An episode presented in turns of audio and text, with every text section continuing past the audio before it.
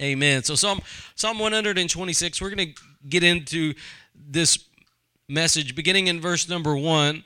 Uh, this is a, a, a psalm that most people believe or attribute to Ezra or Zechariah, which points this after Babylon in the coming out of Babylon. This is important to remember because it's written from a place of captivity.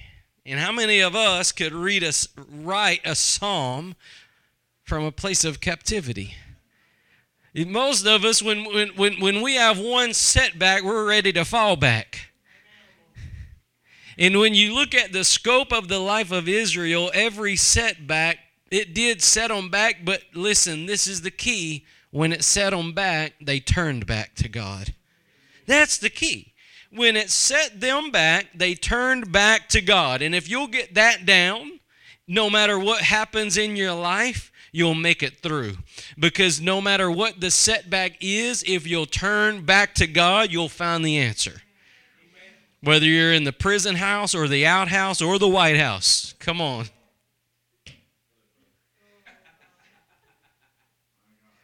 But the Psalm 126, it says in verse number 1 now, verse 1, 2, and 3 all kind of come together, but look what he says. When the Lord turned again the captivity of Zion, we were like them that dream. Then was our mouth filled with laughter, our tongue with singing. Then said they among the heathen, The Lord hath done great things for them. The Lord hath done great things for us, whereof we are glad. Can you say that you're glad while you're in captivity? You, you know, sometimes we may not be in captivity like they were. You may not be enslaved, but you know, in all actuality, right here in this passage, there the progress on the temple had stopped. They, they were in a limbo place. They were in a place where they couldn't move forward. They couldn't really go backwards. They couldn't really go forward. They were just kind of stuck. It's just, there, no work could go forward. You can't really go back where you used to be. You just got to stop doing what you're doing and they were just stuck. They were stuck, and, and nothing was going to change until God began to move again. And this is what this is what they came to. This is this is what dawned on them when, when they realized they had got when they realized they got themselves in a mess. They turned to the one who could bring them out. Amen. When you realize and you do like you need to do like what Paul says in 2 Corinthians 13, examine yourself to see if you be in the faith. Sometimes, we, you know, we fall back. Sometimes the fire goes down. Sometimes we're not zealous for the things of God again. Sometimes we get tired, weary, frustrated, whatever it may be. Just check yourself. Say, Lord, what's going on? And get ready because the Lord will tell you. It, it, and what they did is they, would, they began to say, you know what, we're stuck in a mess and they began to remember God had got them out of the first mess 400 years earlier. God had gotten them out of it, and everybody, even the heathen, saw the miracle. And when the heathen saw the miracle, they were they said, "Man, their God is awesome." And they said, "Our God is awesome. He's made us glad." They got happy in a valley. They got happy in a valley. Listen, the valley didn't change.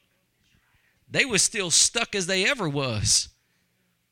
But they got happy in the valley, and that was the first step of getting out. They found joy where there shouldn't be any. They found joy where the world would find, well, see if I ever try again. They found joy where the world finds, I'm offended. They found joy where the world would quit. How is that? They looked at God, not the circumstance. You want to focus on the circumstance, you'll go down to the level of the circumstance. You focus on God, you'll go to the, that level too. You, you, put your mind and your heart and your thoughts on God, it'll be elevated to where God is. You'll think on heavenly things, you'll think on things of glory, deliverance, mighty exaltation.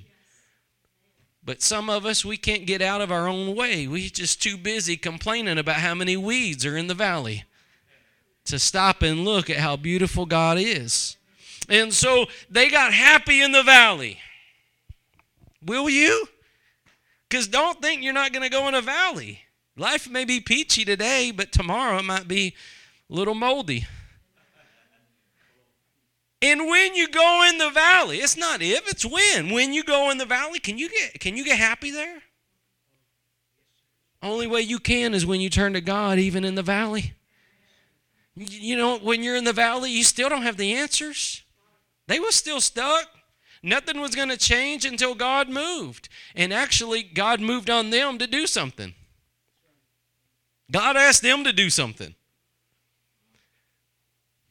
But look at this, verse 4. It says, Turn again our captivity, O Lord, as the streams in the south. In the previous message, we really kind of got in on this. And the streams from the south, they come out of nowhere. It, it comes from a place it shouldn't come. This is the Nile River. It, it flows backwards, it goes upstream.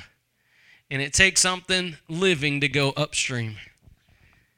It's easy to complain. It's easy to it's easy to find fault. I mean, you can go to a mall and be a, a people picker. It's easy to find faults with folks. It, it, it takes a man or a woman of God to be an encourager of folks. It takes a man or a woman of God to see through people's issues to what God's doing in their soul. It takes a man or a woman of God to look past the problem and look at the soul. Look at what God's doing from his perspective. Look that God is rescuing. Amen. We always say that church is supposed to be a hospital, right? It's supposed to be a hospital for the sick, for the sinner, for the wayward, for the lost. But are we ready for that?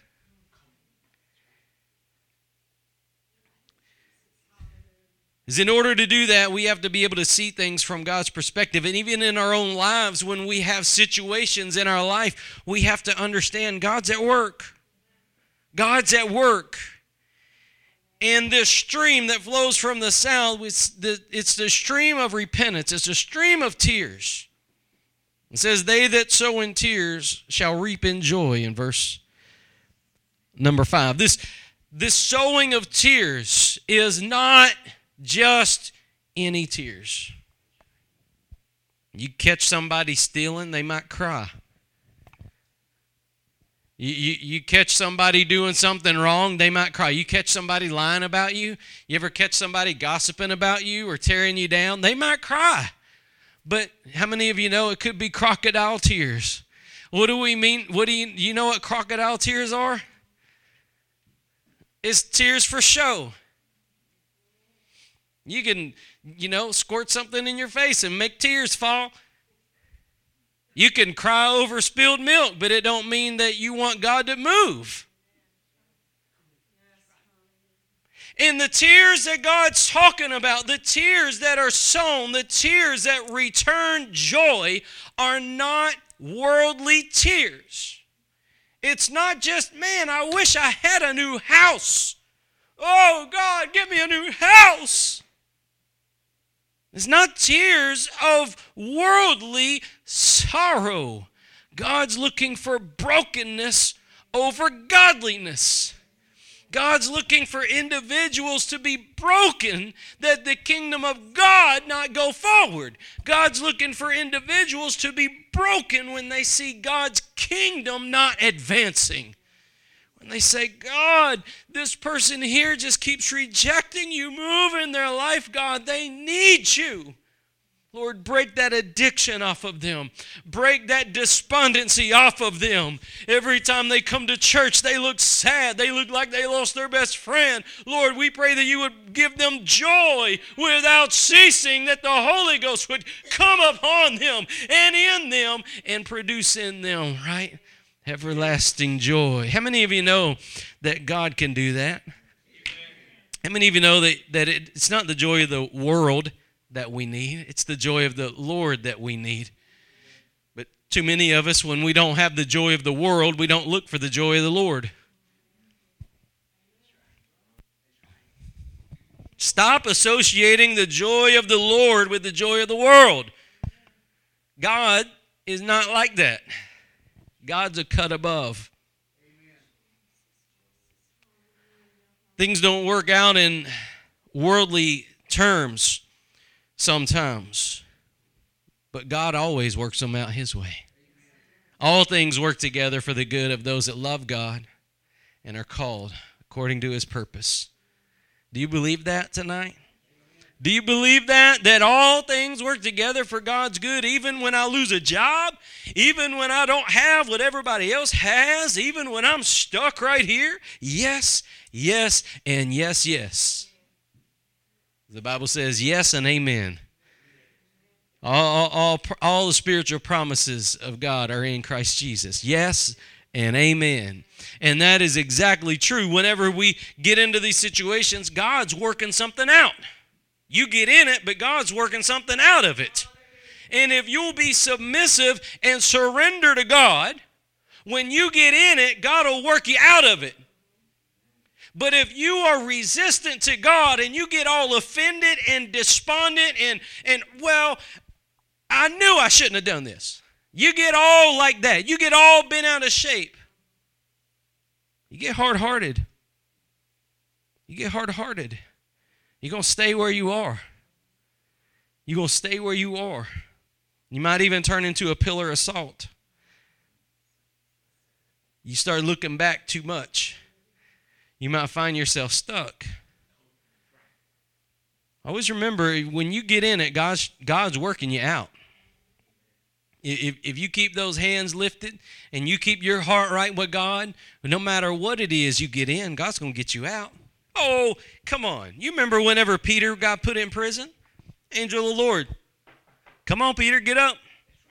What you mean? I'm in prison. No, you're not. The gate's coming open. No, I'm in prison. I I mean, I, I that's just my luck. That's how I am. I was a fisherman, and then, you know, I, I, I betrayed the Lord, and then look what happened. Now I'm in prison. Leave me alone. No, he said, Yes, Lord. There's one thing about Peter. Quick on his mouth, right? Quick on his mouth. But he had a heart, a heart of gold. And, and, and, and, even though he was in that prison when that angel of the Lord came and said, It's time to get up, he got up. He said, Yes, Lord. You know, sometimes you can make a prison house your penthouse when God's trying to get you out of it. Don't get comfortable where God don't want you to be. Oh, this pig pen, it's mighty comfy. I mean, it's not like my father's house, but it'll do. This is mine, my pig pen. Don't get comfortable where God don't want you. It's a dangerous thing to do.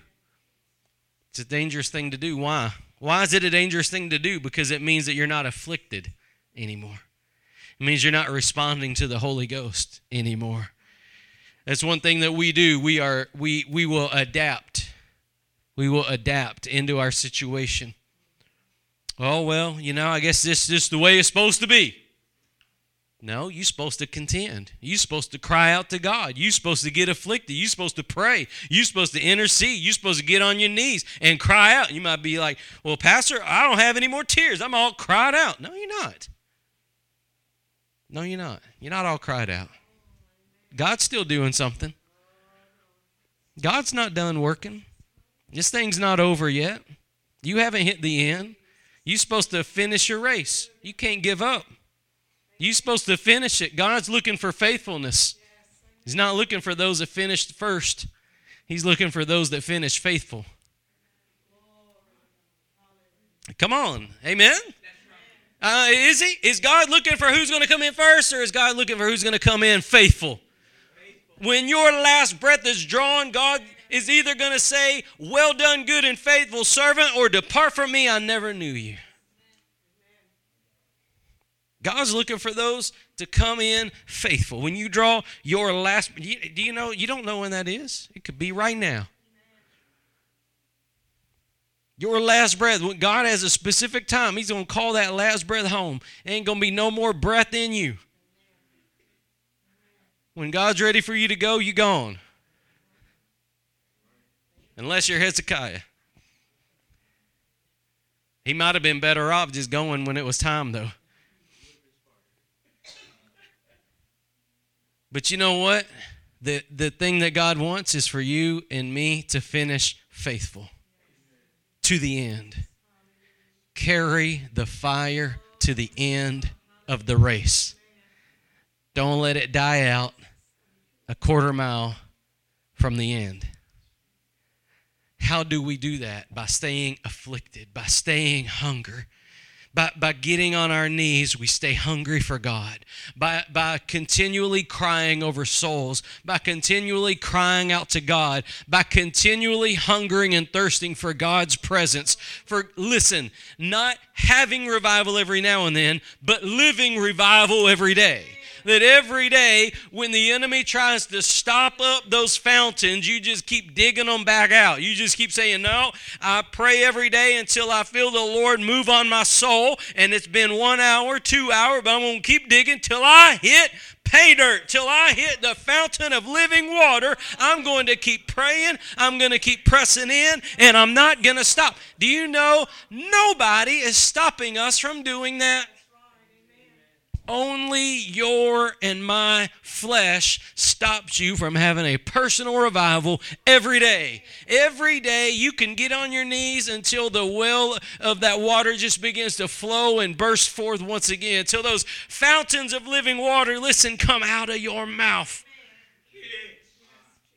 Out of your belly will flow rivers of living water. When was the last time that was?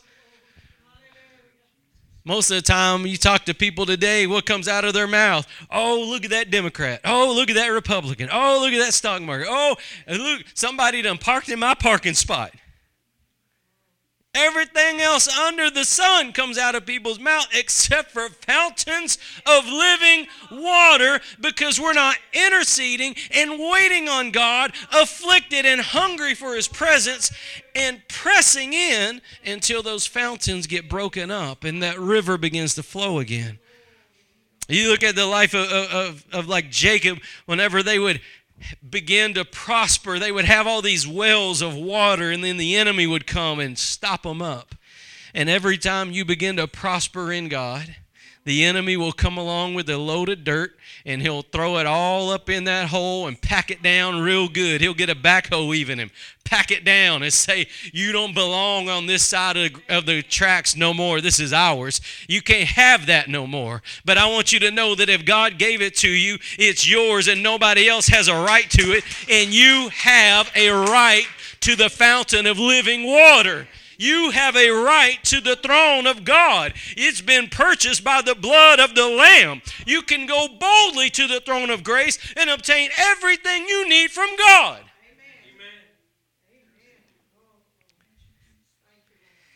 And too many times we just allow the enemy to throw that dirt on that well. And we just say, well, guess that thing's shut off.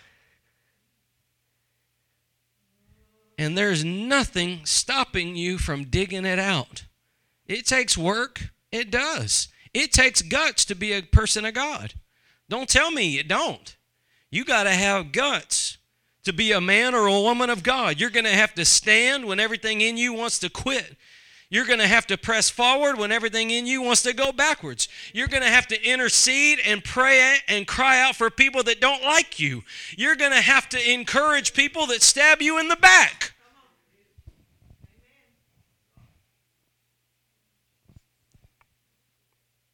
But then you're going to have to get to that place where you say, Nevertheless, Lord, not my will, but thine. Lord, it's not about what I want, it's about what you want I'm not living for myself. I live by faith. I live by the faith of the Son of God. I am crucified with Christ. Nevertheless, I live, yet not I, but Christ lives in me. That faith of God in me, Lord, I want you to do all that you need to do in the people's lives around me. So, he said, They that sow in tears shall reap in joy. This is not just any tears, but tears that turn to God. Amen? God's not looking for crocodile tears. If God was looking for crocodile tears, we'd be, you know, a televangelist would be crying tears for you and selling them in a bottle, telling you, hey, we got what you need. Send in 1995. You can have my crocodile tears and pour them over your altar and over your Bible, and God will begin to move mountains for you. 1995 plus shipping and handling. Don't forget that part. But it's not crocodile tears that God needs because God knew there'd be televangelists one day. He's looking for tears from you. And not just any tears, tears that turn to God. Amen. Tears that turn to God. Let me show you what I mean over in 2 Corinthians chapter 7. 2 Corinthians chapter 7. This stream that he's talking about, it's the same stream that John the Baptist talked about. You remember whenever John the Baptist was baptizing, everybody, everybody started saying, Whoo, we need that. Even the religious leaders, the Pharisees, all them, they said, We want that too. They only did, they were only doing what everybody else was doing. Have you ever noticed that about religious leaders? They do what everybody else is doing. Copycats. It's called church growth seminars today but it's copycats. It, it, it is everybody doing the same thing. Same, they may say it two different ways, but they saying the same thing, doing the same thing. Being honest. And those religious leaders with John the Baptist, they wanted to do what everybody else was doing because we can't be left behind. And John the Baptist said, I'm not baptizing you. I'm not baptizing you. Where's the fruit of your repentance? Where's the tears? Where's the tears? What John the Baptist was looking for was a broken heart. And he wasn't going to baptize them until they were broken, and they weren't broken. That is boldness. That takes a man of God. Again, it takes guts. You want to be a man or a woman of God, you're going to have to have guts. You're going to have to have a backbone. Amen? You have to have a backbone. I heard a minister say one time, if you want, you want to be a preacher, you're going to have to have a, a, the hide of a rhinoceros and, and a heart of a teddy bear.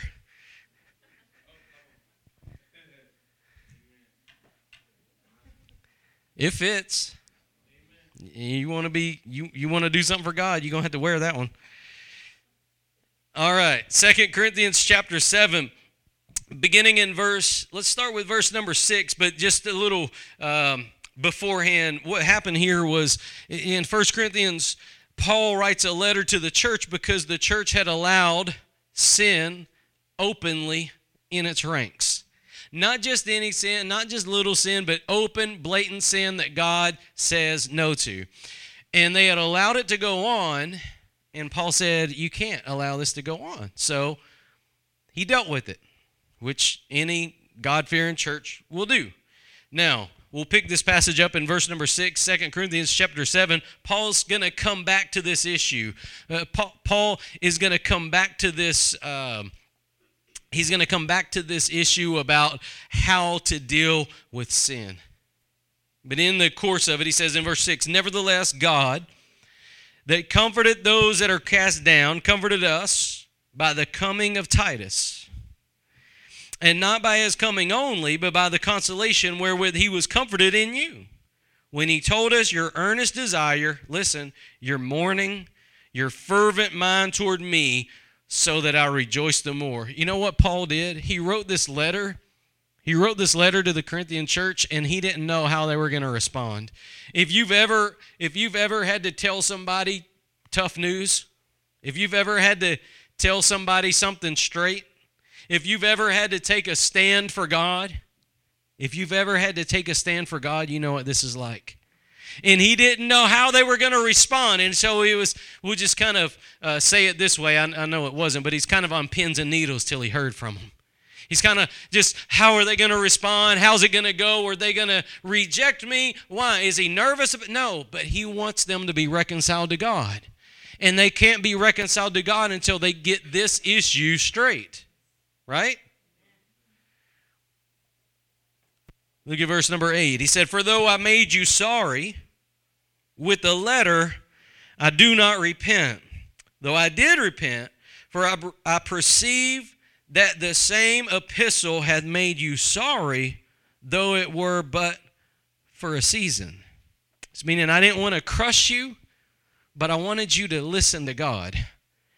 And, and he said, It made you sorry for a season. In, in other words, it, they kind of had to stop in their tracks and deal with something.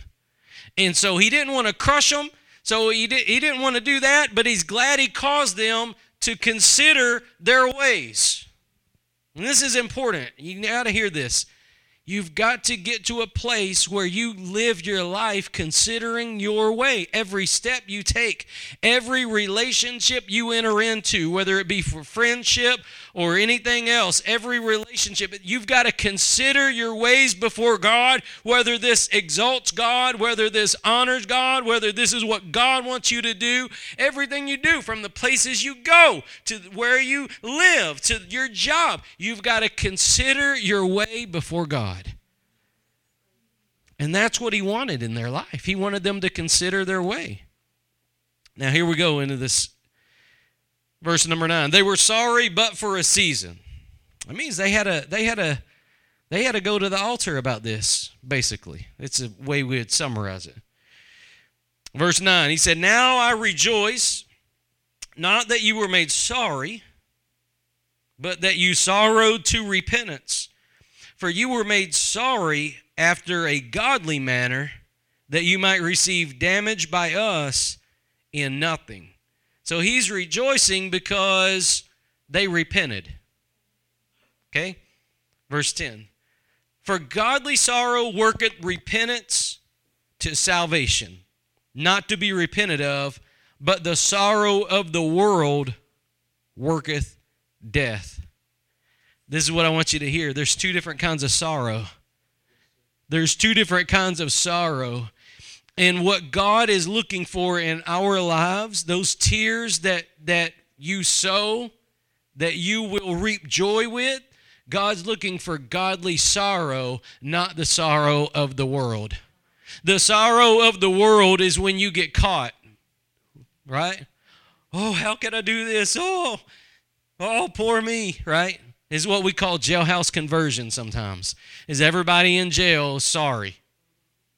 But are they sorrowing godly? That's the difference. How is this? What is the difference? This is what I want you to understand because this is the difference between reaping with joy and continuing to get stuck continuing to stay in your valley, continuing to stay where you've always been. The difference is when you're when you're ready to cry out to God, whether it comes from a place of godly sorrow or worldly guilt.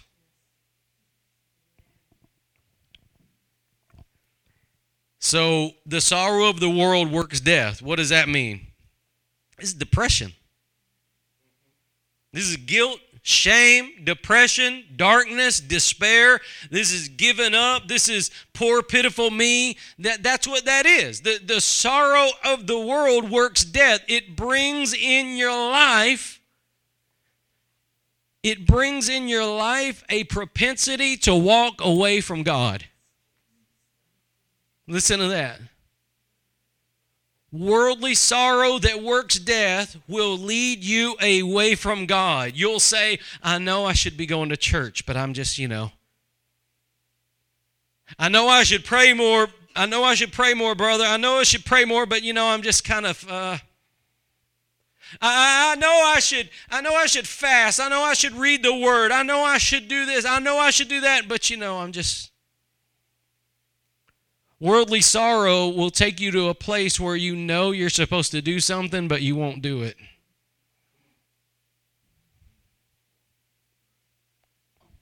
Worldly sorrow will take you to a place where every answer leads you away from God. Might even take you to a place where you go to church but don't bring your heart. Because according to J.C. Ryle, that's one of the biggest evils in the church world. You, you, you can go to church but not bring your heart. Hello? But one of the surest signs of worldly sorrow that's working death is a sign of a person saying, I know I should be in church, but I just, you know, I'm stuck. I just, you know, I know I should pray, but God knows my heart. Well, yeah, He does. That should scare you. The Bible says that your heart is deceitfully wicked. You give your heart an inch, it's going to take a mile. You're supposed to trust the Spirit of God. Now, it's important. I want you to get to this. In, in Luke 18, just flip, hold your place there, but flip back over to Luke 18. We're going to look at the life of the rich young ruler for just a minute. The rich young ruler is an epitome of worldly sorrow because he had worldly goods. He just wasn't ready to let them go. And you know, you may not be a rich young ruler, but you got something pride, a relationship, a position, something. Everybody's got something that their flesh don't want to let go of.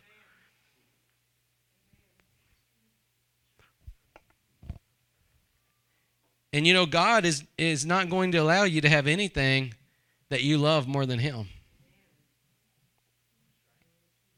God's you think God's going to settle for us having idols in our lives?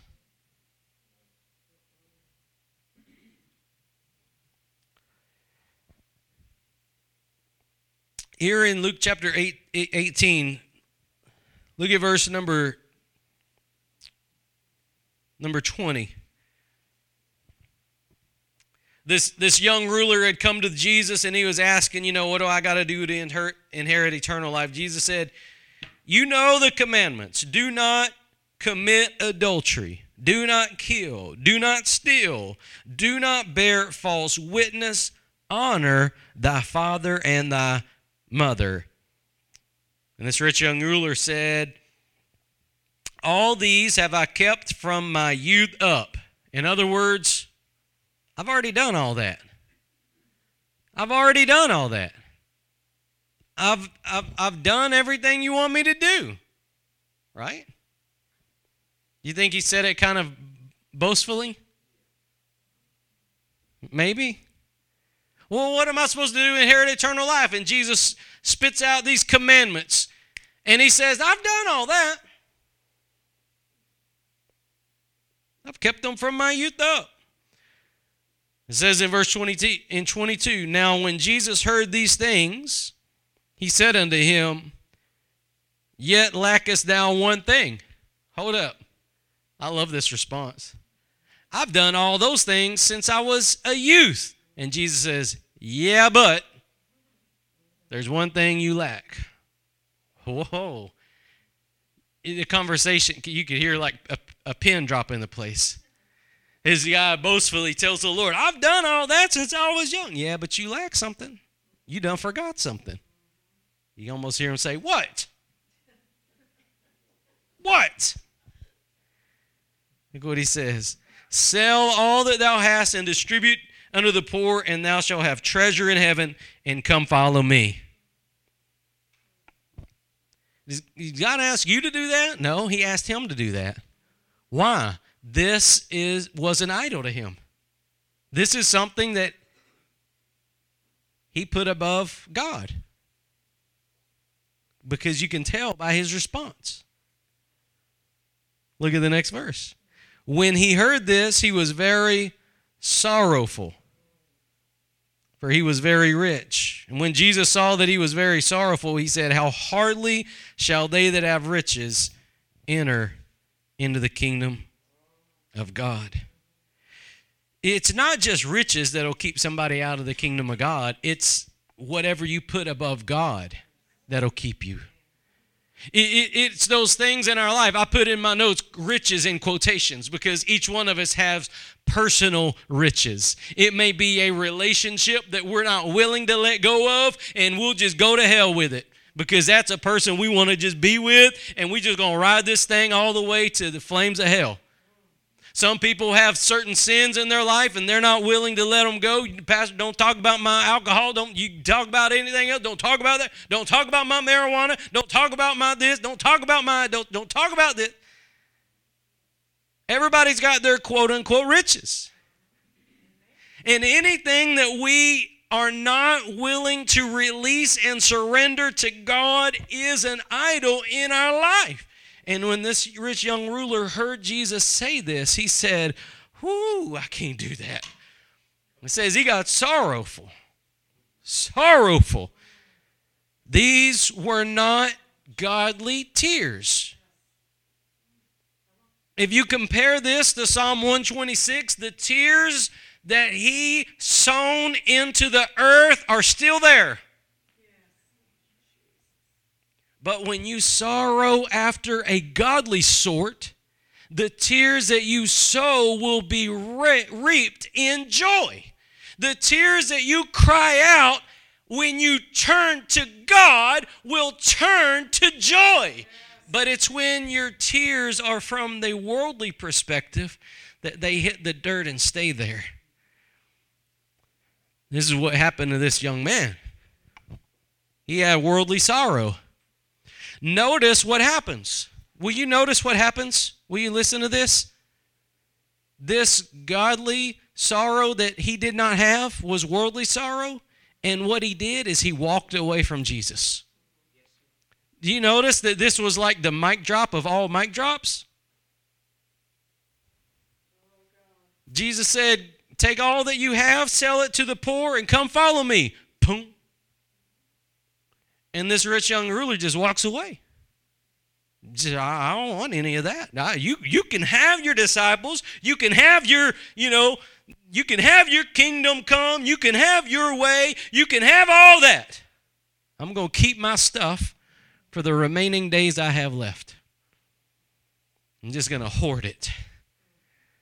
He was unwilling to release it to God, whatever the quote unquote riches are.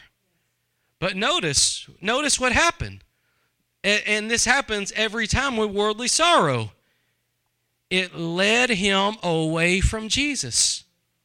He didn't say he didn't stand there and say, "But Lord, why?" or "Lord, how much?" or "Lord, this." Lord, he didn't any of that. It was just, "Well, I can't do that. I'm just going to walk away."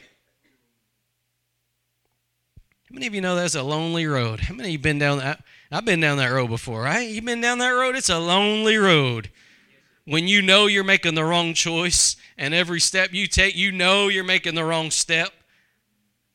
But until you're ready to release that idol, until you're ready to release that idol, that idol will take you away from Jesus.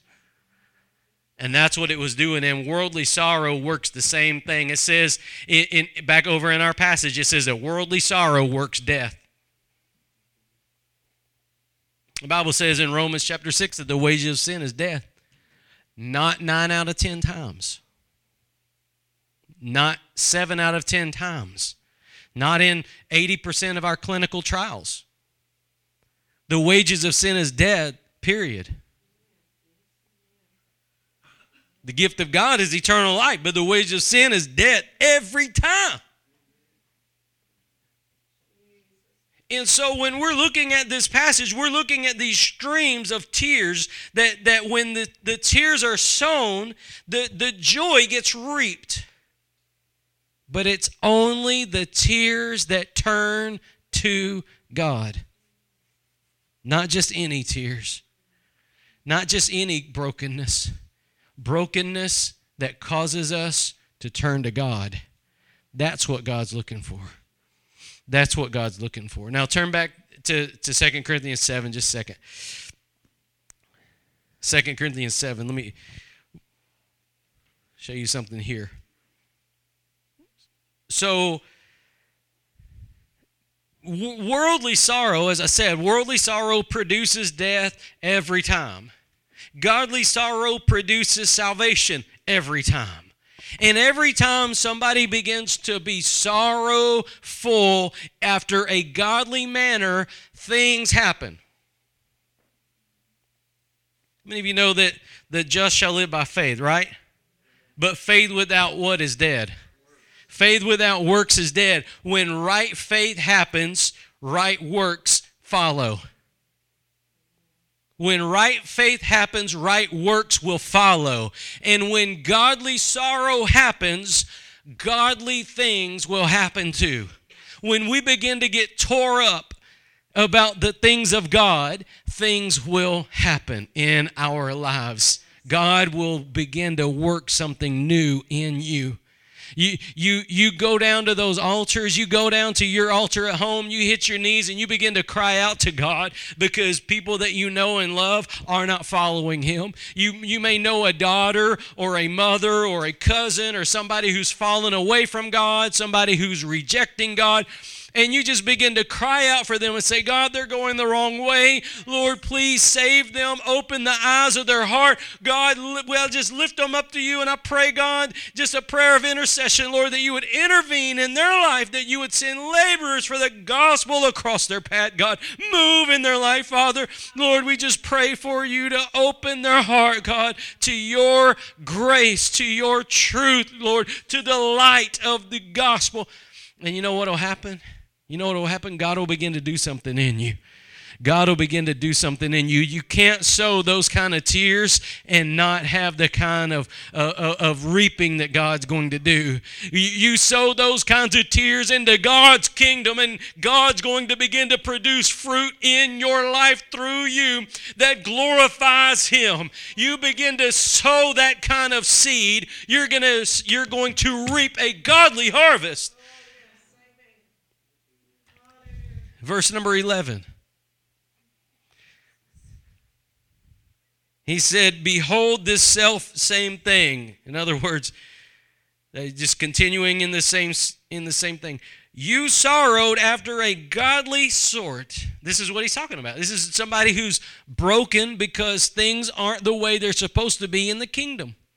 This is, you know, whenever Jesus prayed the the, you know, when they asked Jesus how we're supposed to pray, and Jesus said, you know, Father, right? And he, he taught the disciples how to pray. One of the things he said was, Your kingdom come, your will be done on earth as it is in heaven. Isn't that what he said? I want to see your kingdom at work in this world because everywhere else I look, I see death, I see destruction, I see lives broken, I see pain, I see misery, I see despair, I see darkness, I see depression, I see all that around me. I see the destruction that sin has brought into the world but i want to see your kingdom come here i want to see i want to see hope i want to see healing i want to see deliverance i want to see salvation i want to see the spirit of god begin to revive those dead things i want to see streams in the desert begin to produce i want to see that that stream that comes from the south that thing that goes against the grain the world is all going this way i want to see that stream from the south that goes the other way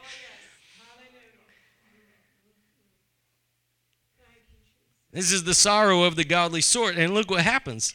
You sow those kind of tears. Watch what happens. What careful, it says, you sorrowed after a godly sort. What carefulness it wrought in you. Yea, what clearing of yourselves. Yea, what indignation. Yes, what fear.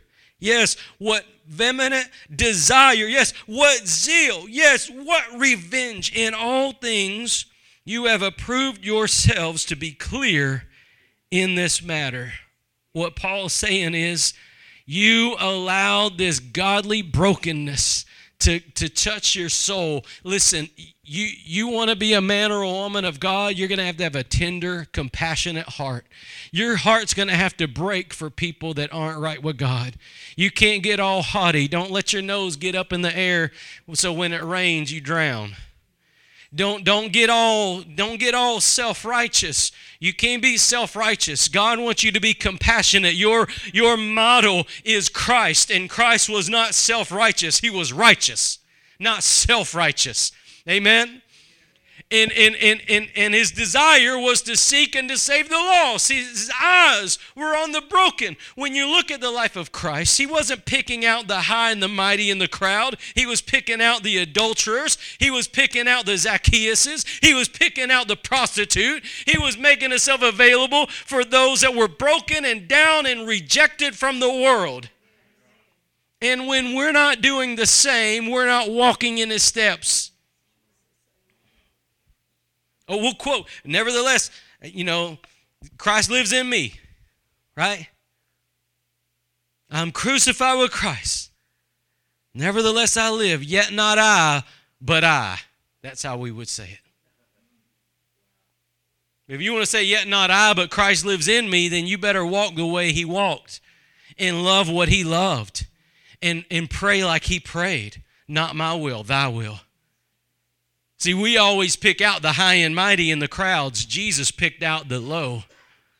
He went to those that everybody else passed by. He went to those that everybody else forgot about. He went to those that everybody else mocked him because he went to them. What are you doing going to Zacchaeus' house? This wee little man? He's a thief. What are you doing going to his house?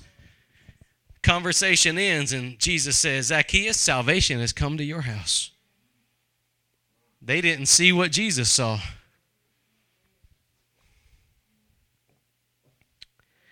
So notice a couple of the things I just want to touch on in, in, in this verse. This is 2 Corinthians 7 11. He said, after they began to get broken over the things of God, God worked in them these things. What carefulness. You know what that means? Each step I take, I want it to honor God. I'm going to pray about it before I do it.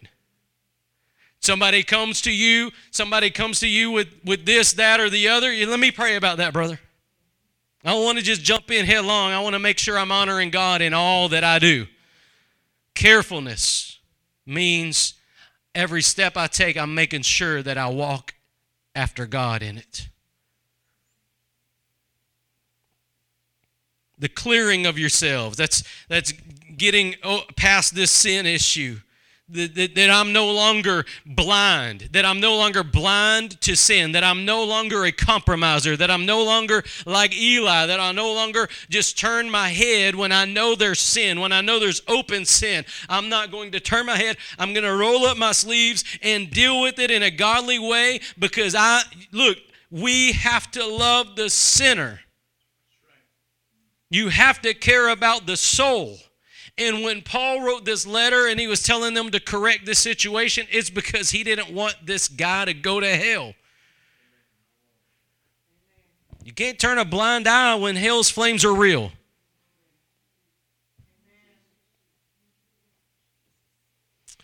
What indignation? Indignation is is you, you look at indignation, that's a prophet of God.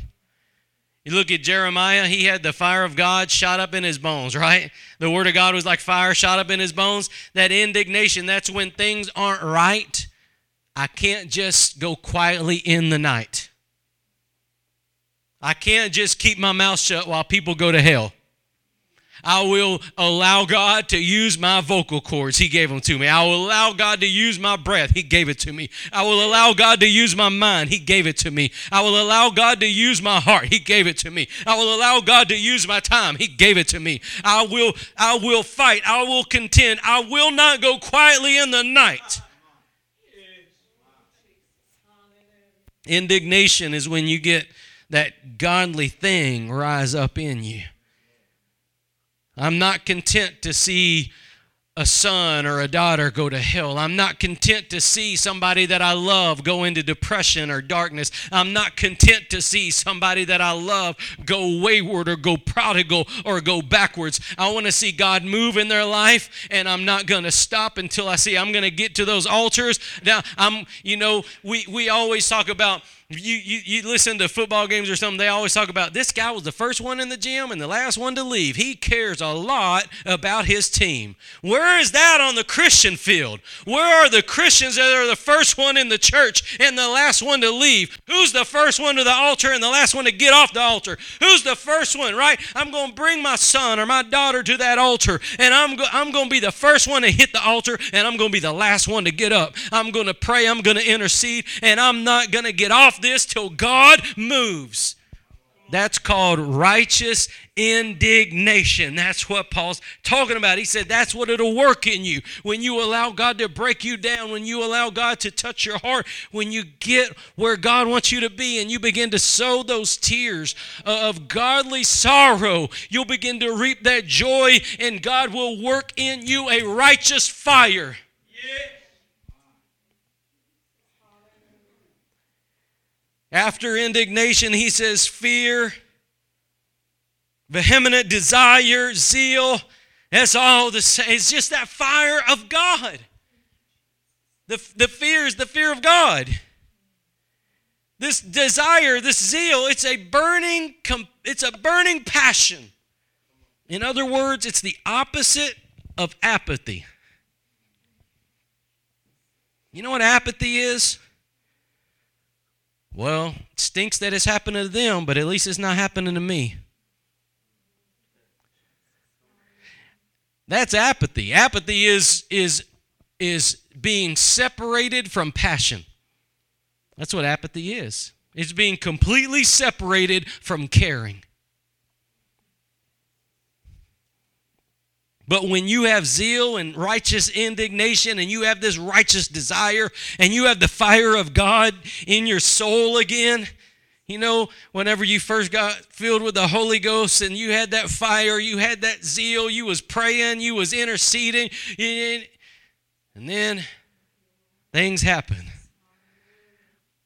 But God restores all these things in your life when you turn back to God with godly tears. When you turn, listen, when you turn to God, God turns to you.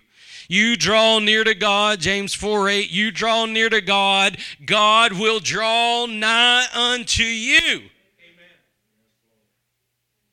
You can't reverse that. God's already drawn near to you for you say, well, if God would just take the first step. God did at Calvary. God took the first step right there. He did all that was necessary to make things right between you and Him. And what He requires of you is to draw near to the cross. Not say, well, I'm tired. Don't you think He was too? Well, I don't want to. You think He really wanted to? Despising the shame, but for the joy that was set before Him, He endured. Hebrews 12. So the, the, the desire, the zeal, and look at the revenge. Look at that, 7 11. 2 Corinthians 7 11. What's that? What's that mean? What's godly revenge? That's, don't, don't let your flesh, you know, mess you up here. Godly revenge is, is it's when you do the opposite of what the flesh wants to do. For instance, if, if you were a glutton on one side of the cross and you were going to operate in godly revenge, you would fast on the other side. This is this is well our our generation you called it I don't know they might call it something different but they used to call it flipping the script. It's just totally going the opposite way. You know, you used to be a drunk, now you're going to be sober. You used to be a glutton, now you're going to fast. You used to be prayerless, now you're going to be a prayer warrior. You used to get whooped by the enemy, now you're going to get you're going to be walking in victory. You used to be bound up, now you're going to be set free. This is godly revenge. This is operating the way God wants you to operate. This is walking in the fullness of the Spirit. This is going after God and not having any buts or ifs or ands or commas or semicolons or dot, dot, dots. And the last thing, he said, You approved yourselves to be clear in this matter. What does he mean by that? He said, You handled it the way you needed to handle it. You showed yourself approved because they allowed that letter from First Corinthians to, to touch them. Do you know? Let me just say this that's a soft heart. Pharaoh lost Egypt because he had a hard heart. He not only lost his slaves, but he lost the whole thing because he refused to listen to God. He lost everything. And a hard heart will always do that. A hard heart will make you will cause you to make decisions that you know are wrong. Every every time Pharaoh said, "Okay, I'm going to let your people go," he'd wake up the next day and say, "Nope, I'm not going to do it." A hard heart will always cause you to make decisions that you know you'll regret. In the process of doing it, you know you will. And that's a sign. If you're in that kind of a situation and you say, Well, I know I shouldn't do it, if you're in that, that's a sign of a hard heart. And what you need to do is get back to the truth of God's word and allow that truth to kind of break up that hardness. Allow the truth of God's word to till up all that hard ground, to till up all that, that God can begin to move in your life. You just allow God to continue to till. And what what Paul commended them about. He said, You allowed my letter to work in you godly sorrow, and it worked this, this, this, and this. You're clear in this matter. In other words, you opened your heart. You opened your heart to God's way. And now you're clear. Now, turn back with me to Psalm 126, and we'll close right here.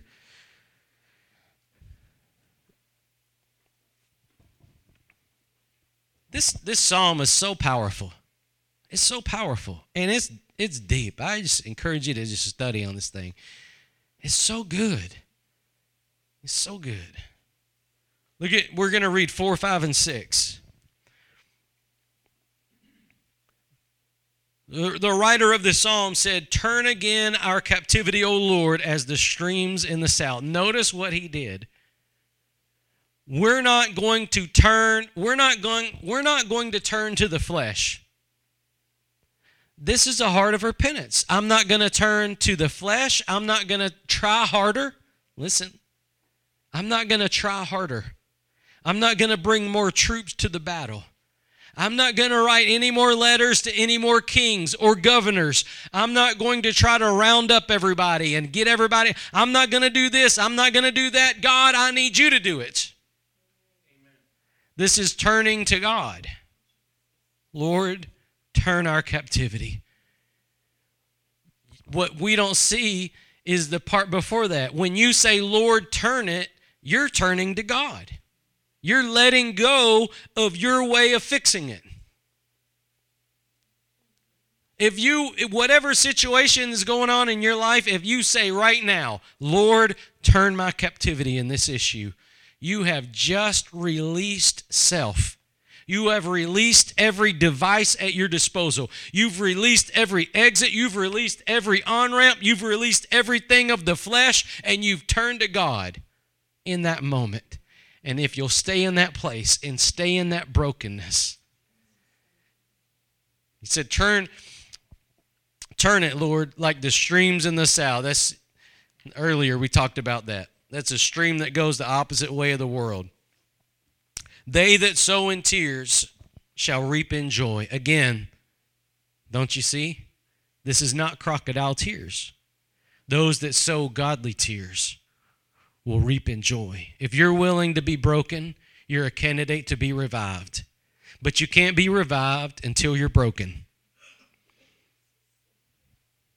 He that goeth forth and weepeth bearing precious seed, shall doubtless come again with rejoicing, bringing his sheaves with him. The precious seed that God's looking for is a broken and contrite spirit. It's a sweet seed to the kingdom of God when God's people will be broken when things aren't right when God's people are willing to cry out, when God's people are willing to get to get broken, when God's people are willing to to just go to God with their issues, When God's people are, are willing to let the Spirit work on them and in them. Repentant and contrite heart. That's a precious seed in God's eyes for the kingdom's advancement.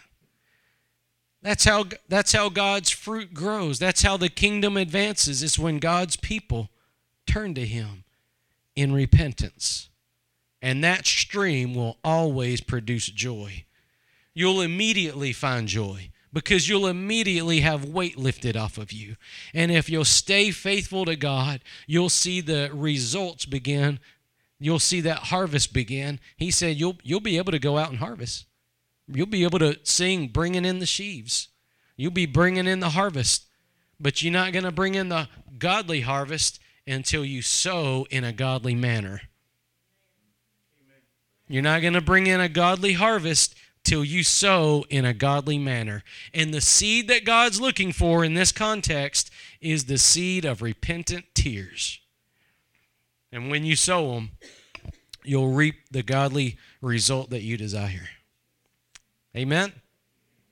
Heavenly